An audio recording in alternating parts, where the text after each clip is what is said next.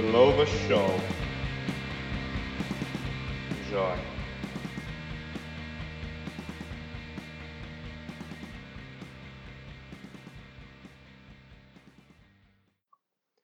Ed eccoci, benvenuti al The Lova Show, eh, questo nuovo esperimento che sto facendo, questa nuova serie di podcast che ho voluto creare.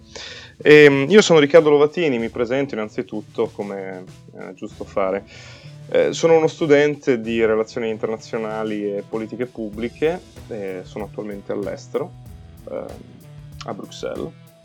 E, um, ho deciso di, di, fare questo podcast perché credo che um, intanto sia una cosa meravigliosa innanzitutto, è una forma di comunicazione molto interessante, è un po' la nuova radio, no? è stata chiamata la nuova radio e c'è quindi un grande ritorno di questo, di questo media e penso che abbia delle grandi potenzialità. E poi perché mi piace, mi piace raccontare, mi piace raccontare storie, mi piace informarmi su, su alcune questioni magari meno conosciute, magari meno battute e quindi provare a fare questo podcast significa provare a raccontare, informare e anche divertire un po' se, se tutto questo eh, mi è possibile. Ho voluto chiamare questo, questo, podcast un podcast di infotainment, che significa appunto no? Unire eh, informazione e intrattenimento. Vedremo cosa, cosa, cosa faremo, eh, però l'idea è quella di trattare temi più, più, diciamo, più diversi possibile, no? dalla tecnologia al business, a, insomma cose che possono prendere la mia attenzione in questo momento e io ve le racconto in scadenza, credo, eh, settimanale, magari una settimana sarebbe l'obiettivo che, che, mi do per questo podcast. Ma non credo che parlerò soltanto di tecnologia, la puntata di oggi la dedicherò fondamentalmente alla tecnologia, ma mh, mm, parlerò anche di news internazionali, appunto vi ho già detto che il mio background è quello di scienze politiche, quindi quello è un po' il mio, è il mio mondo, però non voglio parlare solo di quello e soprattutto non voglio fare di questo show uno show politico, eh, eh, o partitico o ideologico, cercherò sempre di presentare idee e avvenimenti e, e, tutto quello che sarà in maniera imparziale o comunque dando una visione eh, argomentata, sicuramente non, sp- spero che non sarà ideologica.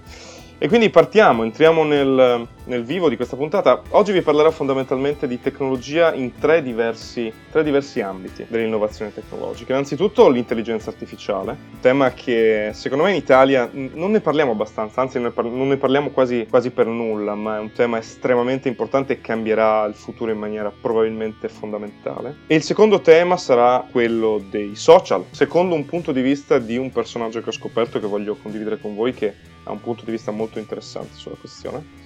E infine parleremo di auto elettriche. Auto elettriche perché, beh, intanto perché è una cosa che mi interessa molto, mi piacciono molto le EV, e poi perché secondo me il 2019, ve lo dirò dopo, segnerà un po' l'inizio della scalata e l'inizio del trionfo dell'elettrico, secondo me, a livello mondiale. Vedremo se questo è vero. E partiamo quindi con l'intelligenza artificiale. Beh, eh, il tema preso soprattutto nelle ultime settimane, quando ho visto, è uscito qualche mese fa, il podcast di uh, Joe Rogan, questo comico americano, che ha uno dei podcast più famosi negli Stati Uniti. E sostanzialmente Elon Musk, conoscete, no? Il capo di uh, Tesla, il capo di uh, SpaceX, grande imprenditore americano. Quando Joe Rogan gli fa la domanda sull'intelligenza artificiale, gli domanda che cosa ne pensi dell'intelligenza artificiale, ricordo che Elon Musk ha anche una, una specie di azienda, una specie di o fondazione credo, eh, dedicata all'intelligenza artificiale che si chiama OpenAI. Eh, Musk dà una risposta estremamente negativa, dà una risposta cupa, dice che l'intelligenza artificiale è una forza negativa, che è una cosa che, che, stupisce perché nelle sue automobili lui, nelle sue Tesla, ce l'ha l'intelligenza artificiale. Quindi nonostante questo potete comunque vedere il video su YouTube, se scrivete Elon Musk Artificial Intelligence, vi viene fuori, molto molto bello. E lui dice io ho cercato di fermare queste persone che lavorano sull'intelligenza artificiale, ho detto rallentate, rallentate. E lui dice che la regolamentazione, come in tutte le innovazioni che vanno molto veloci, arriverà troppo tardi, ci saranno dei problemi, ci saranno degli inconvenienti inconvenienti e la regolamentazione pubblica, statale, arriverà troppo tardi rispetto all'innovazione. Qualche settimana dopo ho visto un altro video, un, in questo caso un TED Talk, conoscete no, la piattaforma? Se non la conoscete dovete assolutamente cercarla e guardare i video perché sono molto belli, si chiama TED, T-E-D, è appunto una piattaforma di discorsi su tutti i possibili eh, argomenti. Insomma, questo scienziato in questo, questo discorso, questo scienziato svizzero, Jürger Schimdhuber, fa un discorso incredibile. Dice delle cose che secondo me non, le persone, non, i media, le persone non sentono questo tipo di ragionamenti sulle AI. Che cosa dice Schimdhuber? Dice che l'invenzione dell'intelligenza artificiale è ben più importante della rivoluzione industriale. Non è una semplice rivoluzione industriale, molto di più. La paragona a, un, a, una nuova vita, la creazione di una nuova vita, la paragona a una specie di nuovo Big Bang, se volete. Schimdhuber continua il discorso e alla fine dice la civilizzazione sopravviverà all'uomo e sarà portata avanti da questa nuova forma intelligente di vita che non è umana, che sarà appunto intelligenza artificiale. E poi c'è questa immagine delle intelligenze artificiali sparse nel mondo, in diverse strutture, in diversi computer, sistemi, che come delle gocce di mercurio in un foglio troveranno il modo per unirsi. Questa è un'immagine secondo me molto, molto forte. E chissà, chissà se sarà così, però eh, sicuramente vale la pena pensare a questi argomenti, anche perché per esempio adesso al CES di Las Vegas, no, la grande mostra di... Ehm, tecnologia e informatica ci sono state le dimostrazioni di auto che si guidano da sole, ma proprio senza pilota, quindi auto che nel posto del guidatore non hanno nessuno, hanno soltanto una persona accanto che eh, entra in azione nel momento in cui la macchina fa degli errori, sbaglia, eccetera. Quindi davvero, davvero è uh, un tema che sarà sempre più presente nelle nostre vite. Ne parlerò se se avrò la possibilità continuerò a trattare questo argomento anche nel podcast perché sicuramente ne vale la pena. La seconda cosa di cui volevo parlarvi oggi, no? il social media, sempre collegato al, alla tecnologia. Ovviamente non sto io qui a dirvi la potenza dei social, la loro onnipresenza, è ovvio ed è chiaro a tutti, però è interessante avere un'analisi diversa no? di questi fenomeni, perché sentiamo tante cose, ma non, non ci capiamo granché. E io devo dire che ho trovato l'analisi di Jaron Lanier, cercatelo se, se volete approfondire, molto interessante. Lui è un uh, guru dell'informatica, no? uno di quei personaggi che sin dagli anni 80-90, agli albori della, della rivoluzione uh, informatica, era già attivo. E lui dice una cosa molto forte, dice che i social media sono degli imperi, li chiama in un modo molto specifico di chiamarli, degli imperi della manipolazione, una cosa del genere, imperi della manipolazione. E mette insieme anche Google, Google, Facebook, tutte, ovviamente Instagram, Twitter, li mette tutti insieme. Perché fondamentalmente? Perché c'è quest'idea che all'inizio, all'origine, no?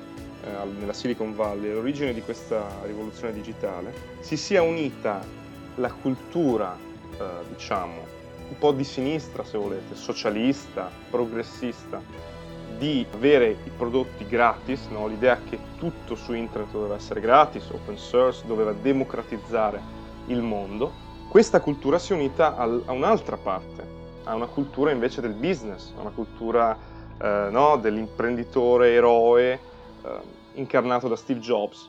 Quindi lui dice che questi due elementi hanno fatto sì che il modello di business di queste aziende della Silicon Valley, quindi Google, Facebook, eccetera, sia uh, un modello basato sulla pubblicità, perché se tu vuoi avere un prodotto gratuito, eh, in qualche modo dovrai sostenere i costi, no? E dovrai pagare. Come fai a trovare queste risorse? Con la pubblicità. Quindi questo sistema ha permesso poi con lo sviluppo e il, il progresso che questi sistemi eh, abbiano in mano i dati degli utenti e utilizzino i dati degli utenti per modificare il comportamento degli utenti, no? Quindi per cercare di fargli comprare determinate cose, cercando di fargli seguire determinate pagine, determinate persone, eccetera, eccetera. Quindi, e l'abbiamo visto questo chiaramente nelle elezioni americane, per esempio, no?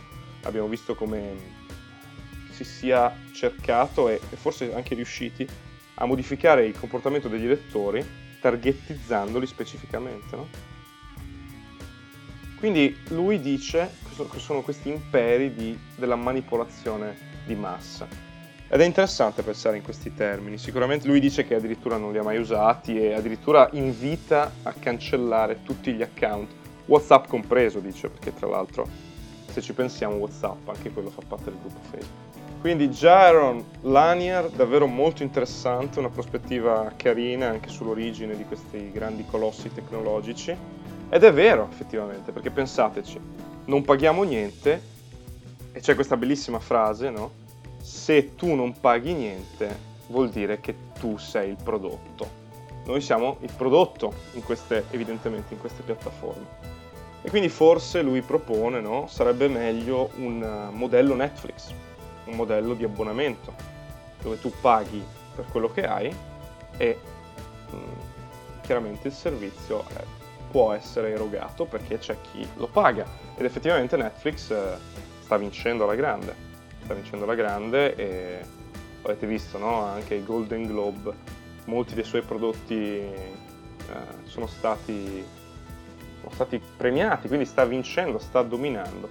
Ed è difficile che questi grandi colossi cambino il loro business model adesso che sono enormi e hanno una fetta di mercato gigantesca, di fatto sono dei monopoli.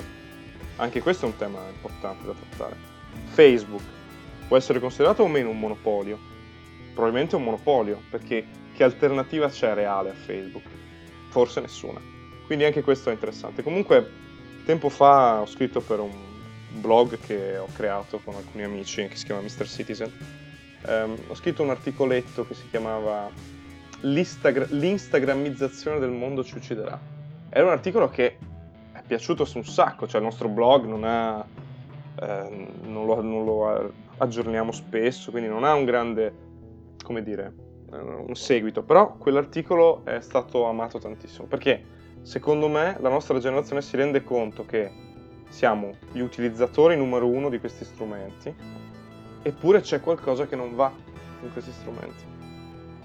Eh, c'è anche il famoso discorso di, anche quello andatevelo a vedere interessante, di Simon Sinek, che è questo, anche lui, americano, e lui fa questo discorso in cui dice, guardate, i social sono negativi, per la salute dei nostri millennials. Quindi questo, non so cosa ne pensate, se volete dirmi cosa ne pensate scrivetemi a eh, velovashow.gmail.com oppure nei, nelle mie, sapete insomma, nei canali social, eh, a proposito di social quindi in realtà li usiamo. Eh, ultima cosa di cui volevo parlarvi oggi sono le auto elettriche. Auto elettriche che, come sapete, attualmente sono inesis- praticamente inesistenti dal punto di vista della fetta di mercato. Per esempio in Italia, ho letto, mi sembra che eh, vengono acquistati all'anno su tot milioni, mi sembra 2 milioni di veicoli nuovi all'anno acquistati. Soltanto 1000 sono elettrici. Stiamo parlando di proporzioni infime rispetto a quello che è la fetta, la, diciamo il mercato totale. Quello che però è rilevante in questo momento è che secondo me le cose si stanno muovendo. Perché si stanno muovendo? Perché intanto la Tesla eh, ha lanciato la sua Model 3 ormai due anni fa, credo, e sta arrivando anche in Italia. Chiaramente non è un prodotto di... È, rimane un prodotto di, di nicchia, è un prodotto di alta fascia perché parliamo di un'auto che parte, credo, sui 60.000 euro. Quindi è sempre una fascia alta del mercato. Però c'è come opzione. Ma soprattutto, secondo me, il costo sta scendendo, il costo di questa tecnologia sta scendendo sempre di più e ne è una prova eh, la nuova Hyundai Kona che ho visto in, un, in un, bel, un, bello show che se vi interessano le auto elettriche vi consiglio di seguire su YouTube, si chiama Fully Charged, molto carino, parlano solo di veicoli elettrici e hanno mostrato questa Hyundai che ha un, un'autonomia importante, sopra i 400 km e costa 40.000 euro, che è una cosa che non, non si era vista prima. Cioè, non, per esempio, la Golf elettrica, eh, tutti i modelli delle grandi case, la stessa Leaf, la Nissan Leaf, una delle auto elettriche più vendute del, del mondo, hanno autonomie basse, 200-300 km al massimo. Questa ne ha oltre 400, quindi con un prezzo abbastanza competitivo, non ancora competitivo, eh, ben, ben, inteso, non sono ancora auto che secondo me possono avere appetibilità per il consumatore medio, perché non sono ancora economicamente vantaggiose. Per questo dovremo aspettare diversi anni. Però secondo me il 2019 è l'inizio dell'ascesa, della lenta ascesa dell'auto elettrica che, chissà, vedremo nei prossimi anni. Ditemi cosa ne pensate, di nuovo al mio indirizzo mail eh, velovashow.gmail.com o nei canali che volete voi e magari ne parleremo nella prossima puntata. Vi ringrazio per essere stati con me, scrivetemi se volete suggerire temi che possono essere trattati anche nelle prossime puntate. Vi saluto e alla prossima. Ciao!